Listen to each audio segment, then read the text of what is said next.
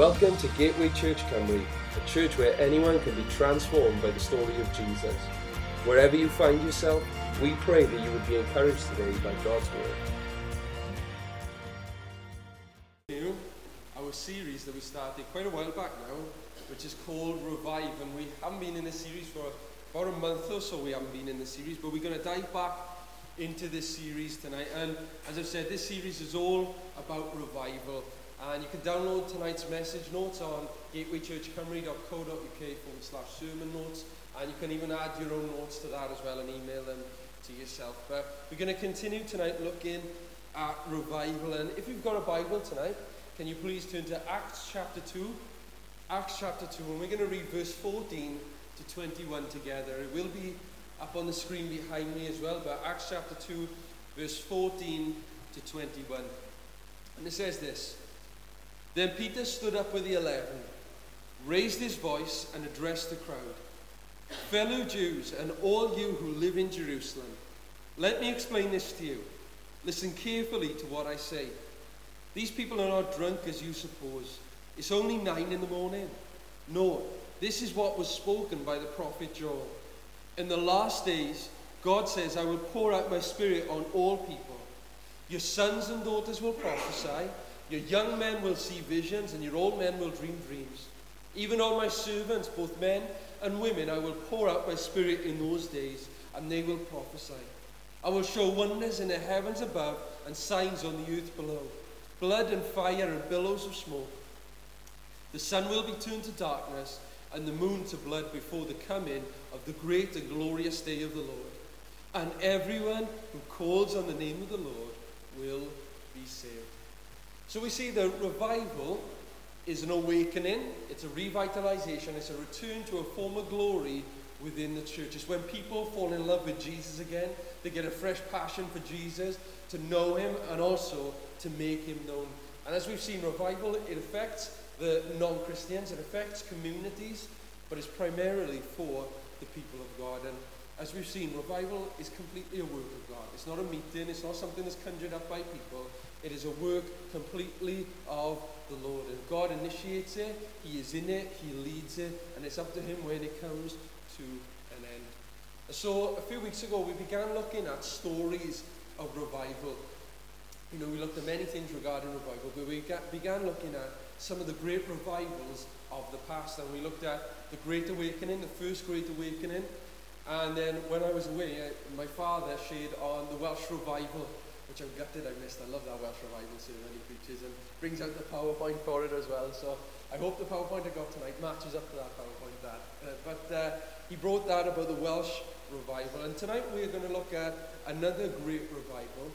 And that great revival is the Azusa Street Revival.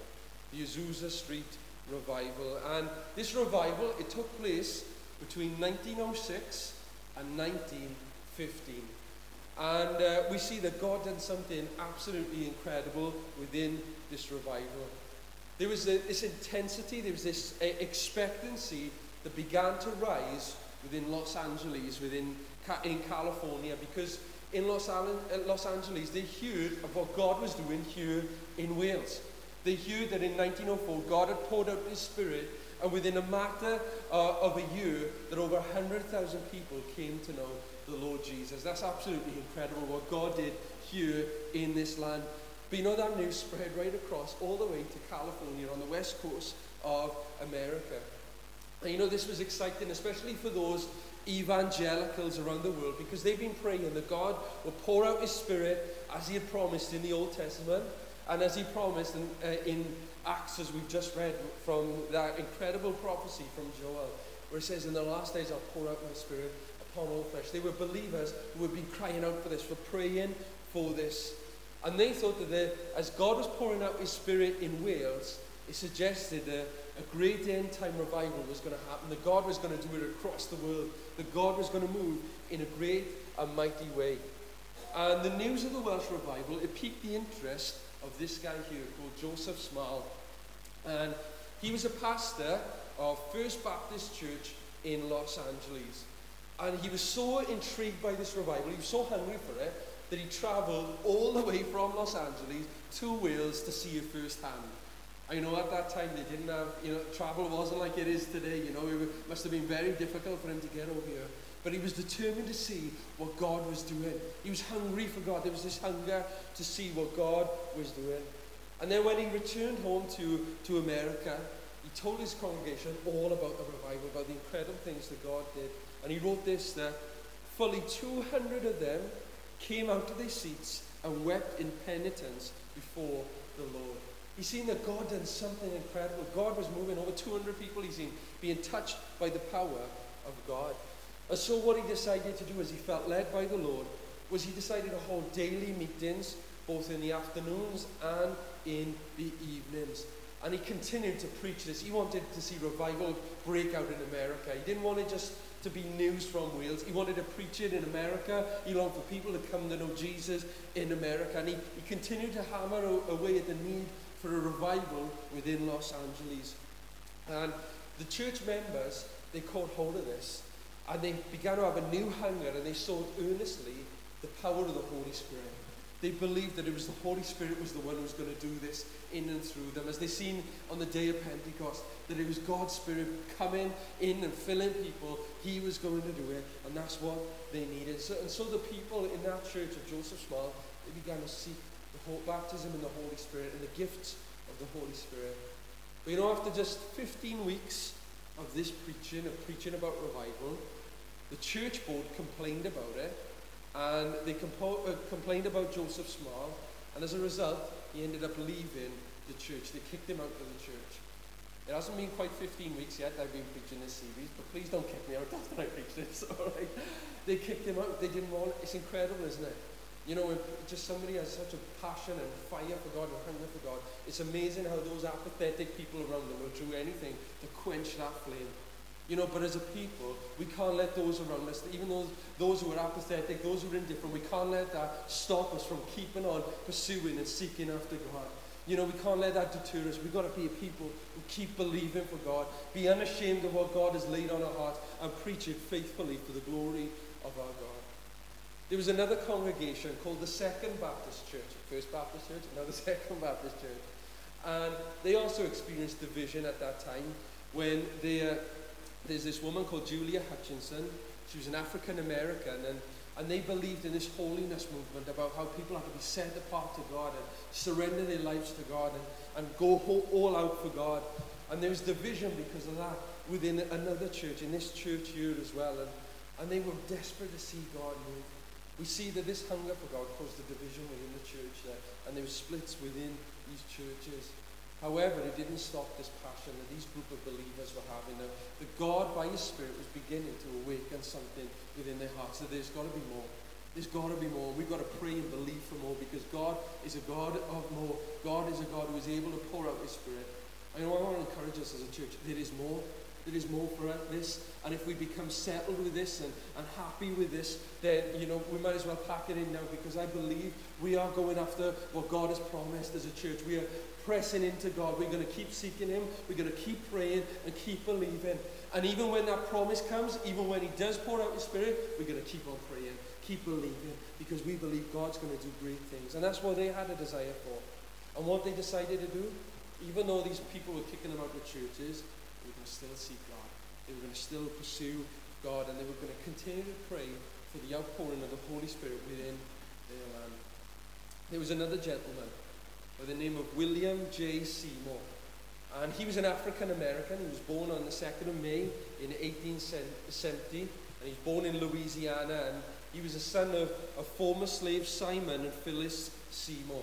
And they raised him within a Baptist church. He had been raised as a Baptist. And, and later on in his life, he was living in Cincinnati in Ohio. And he came into contact with this holiness teacher.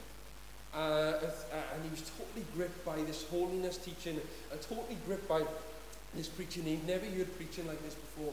The God, you know, with uh, this passion and this fire and this love for God. I know these preachers would declare about how, how God was doing great things and how God was going to pour out his spirit before he came again for his church. I know they kept preaching this that the rapture is going to come. When God pours out his spirit, the rapture is going to come. And this totally gripped uh, William's heart. It totally gripped his heart and it impressed him greatly. And then afterwards, we see in his life that he ends up moving to, to Houston and he attends this school with this guy called Charles Parham. And this guy, Charles Parham, he, was, he led the Midwestern Apostolic Faith Movement. He was this great man of God and he was one of those uh, guys who loved God and believed in the baptism and the Holy Spirit. He preached about the Holy Spirit. He preached all these things. And this totally gripped William Seymour's heart. And William Seymour got close to this guy and wanted to learn from him and, and uh, sit under his teaching and, and wanted to continue preaching this. But you know, there were still some people within the land at that time, within America at that time, who didn't accept his view on the baptism in the Holy Spirit, that the initial evidence of the baptism in the Holy Spirit was speaking in tongues. But he continued to preach it anyway, he continued to believe for it. There was a, another guy called Nellie Terry, and he was an African American, and he was a member of Hutchinson's church, and, he wanted to, uh, they would long to see God move as well. And Seymour, after he'd been affected by Parham's teaching, he began to preach, and he began to preach powerfully under the anointing of the Holy Spirit. And, and this guy, he, he heard William Seymour preaching, and he said, We've got to have this guy as pastor of our church. We need to get William Seymour as pastor of our church. So they recommended him uh, to this church, and William Seymour, he accepted this invitation to go to Los Angeles and to pastor this small church, to go there and pastor this small church. And and we see that uh, Parham, he would follow him as well. He would go there and support him as well. You know, it's amazing. Seymour, he got up. He was filled with the power of God. He loved God. He wanted to preach about the baptism in the Holy Spirit. But just two days after arriving in this small, in this new congregation, and after preaching about the baptism in the Holy Spirit and speaking in tongues, he immediately encountered resistance. They didn't want to hear it. They didn't want to believe that there was a second experience after salvation. They believed that the Holy Spirit was given in conversion and that was it. You know, they didn't believe in the second baptism. But he kept preaching at it anyway. And so Seymour, he was undaunted by this. This didn't stop him at all. And he was staying in this guy's house called Edward S. Lee.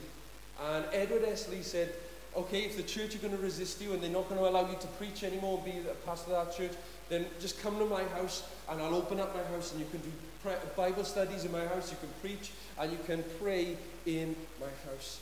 And so they began to do that. Seymour, a few other people who were hungry for God, they began to meet in this guy's house, Edward S. Lee's house. And five weeks later, this guy, Edward S. Lee, he was the first to get baptized in the Holy Spirit and speak in tongues. After five weeks of preaching, he got baptized in the Holy Spirit. And then after that, we read testimonies of God beginning to pour out His Spirit upon a small group of people. And people began to get baptized in the Spirit and speak in other tongues as the Holy Spirit gave them utterance. A word of these events began to spread everywhere that God was doing something great. And they had these porch meetings outside people's houses on the front porch. They would open up these meetings just to get the word, get the gospel out there to preach about Jesus was doing, uh, what Jesus had done. And they were preaching uh, and sharing the good news of Jesus. And, and the crowds were responding. God was doing something incredibly great. But after some time, these porch meetings ended. Apparently, one of the porches collapsed on this, uh, uh it, when, when this was happening. And so they decided, this group of people who were now filled with the Spirit, who had a passion for God, who were hungry for revival, they rented this building called the, it was formerly known as the Stevens African Methodist Episcopal, Episcopal Church. That's a mouthful, isn't it? I thought Abraham Pentecostal Church was an old-fashioned name. Talk about an old-fashioned name for that. Uh, but that church, they rented that church, and that church was on 312 Azusa Street. This is the church behind me. This is the church that they began to rent. And a Los Angeles newspaper referred to this building as a tumble down shack. It's a great, it fills you with great confidence, doesn't it? I don't know if anybody would say that about this building, but not quite a tumble down shack. Uh, but, you know, they met in this place, and this place had previously been used as a barn. And there was all this livestock mess on the floor. There was all plaster everywhere, timber all over the floor. It was a complete and utter mess on the ground. On the ground floor. But you know, they, this, as they came together, these group of believers, this church, they changed the name to Apostolic Faith Mission, and it quickly got the attention of the press. Not because of the fact that they changed the name or someone actually rented out this building. It was actually because God was doing something incredible in this tumble down, you know, rubbish building. God was doing something incredible amongst the people. Apparently, it says, according to reports, there are about 300 to 350 people fitted into that old building, even though it was, tum- even though it was all falling apart, even though it was dilapidated, over 300 to 350 people would gather in that place to seek God, to pray, to call upon His name. In that small place, it all started with a small group of people and it began to grow and grow. And services, they were held on the first floor, and apparently the benches were in a rectangular pattern, for those of you who are interested in that. And apparently some of the benches were put it was just simply planks put on nail boxes, balancing on nail boxes. So if you think the seats are uncomfy for you tonight, we've got nothing to complain about. Even some of the seats in Anglican churches are comfier than what these guys had in this church. Just a, bla- uh, just a plank on nail boxes. In that building, there was no elevated platform like we've got. There was no platform, there was no lectern, nothing like that, so people could preach. And, you know, it didn't matter about any of that. God was in the place. God was moving because there was a group of people there who were hungry and were desiring to seek his face. I know what's incredible is William Seymour is probably considered one of the most well-known leaders of this. But he was an unassuming guy. He was a humble guy. And actually, there's, this guy who said, uh, Frank Bartleman, and he said when he went there, he saw that Brother Seymour, as he called him, he sat behind two empty shoe boxes and he had his head hung low and he'd just often be in prayer during the meetings. There was no pride with him. There was no, uh, nothing about him. He was just sitting, hiding behind these two boxes and just seeking the Lord. And that just showed and just began to tell of who this guy was. And this guy was an unassuming guy. He was a humble guy. He just loved God and wanted to see God move in that place. On the second floor of that place, uh, there were se- several other rooms, and uh, it's where Seymour actually stayed with his wife Jenny. And in that place, they on the second floor, they would often hold large prayer meetings, and it would also often be the overflow place. For when, uh, when God was moving and the services were packed out, people would have to go up to the second floor just to go and pray and be a part of that place. Wouldn't it be amazing if we had to open up that door? It's just an overflow of what God was doing. That's what we're believing for. That's what we're praying for. We believe God can do it. But you know, in 1906, as God was doing this, the revival was only, it was only moving slowly uh, and in particular over the summer months, it was just moving very, very slowly, with reports of 150 people receiving the gift of speaking in tongues and being baptized in the Holy Spirit. To me, that doesn't sound slow at all. That sounds absolutely incredible. But, you know, in, in, for the sake of revival, that, that seems quite slow. It, it was slow in picking up pace. But apparently, to reports, in the autumn, the revival began to gain momentum And people from far and wide, all over Los Angeles, all over California, all over America, began to draw to this old dilapidated building because God was in the place. God was doing something incredible. Thousands upon thousands of people were saved. Miracles were taking place. People were being baptized with the Holy Spirit. Not only did it affect America, but news of what was happening in the Azusa Street spread across the globe. North America, Europe, other parts of the world, they all heard of what God was doing. People even went over to see what God was doing there and came back on fire for God. There was this new passion for God. God was doing something incredible. God was pouring out His Spirit. And you know what was incredible about this revival as well? Amongst not only the fact that thousands were getting saved and, and it shook the world, but it was the fact that there was an incredible unity that happened at that time. You know, at that time, you know, uh, people of different skin colour were, were looked down upon. But God brought this all together. There was an incredible unity of Latinos, African Americans, whites, people of all different backgrounds, of all different races. They were brought together by God and they all came together to worship Him. And God just poured out His Spirit in an incredible and mighty way that was totally unprecedented for its time. You know, unfortunately, we're living in a time where racism is on the rise again. It's all over sport at the moment. If you're interested in sport, it's gone absolutely horrific seeing it. You know, but God is able to break down racial barriers when He moves. God is able to tear these things down.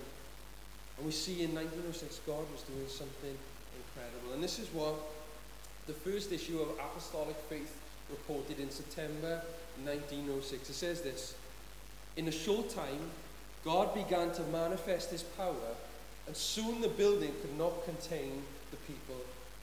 Proud, well dressed preachers came in to investigate. Soon their high looks and, uh, are replaced with wonder. They con- then conviction comes in.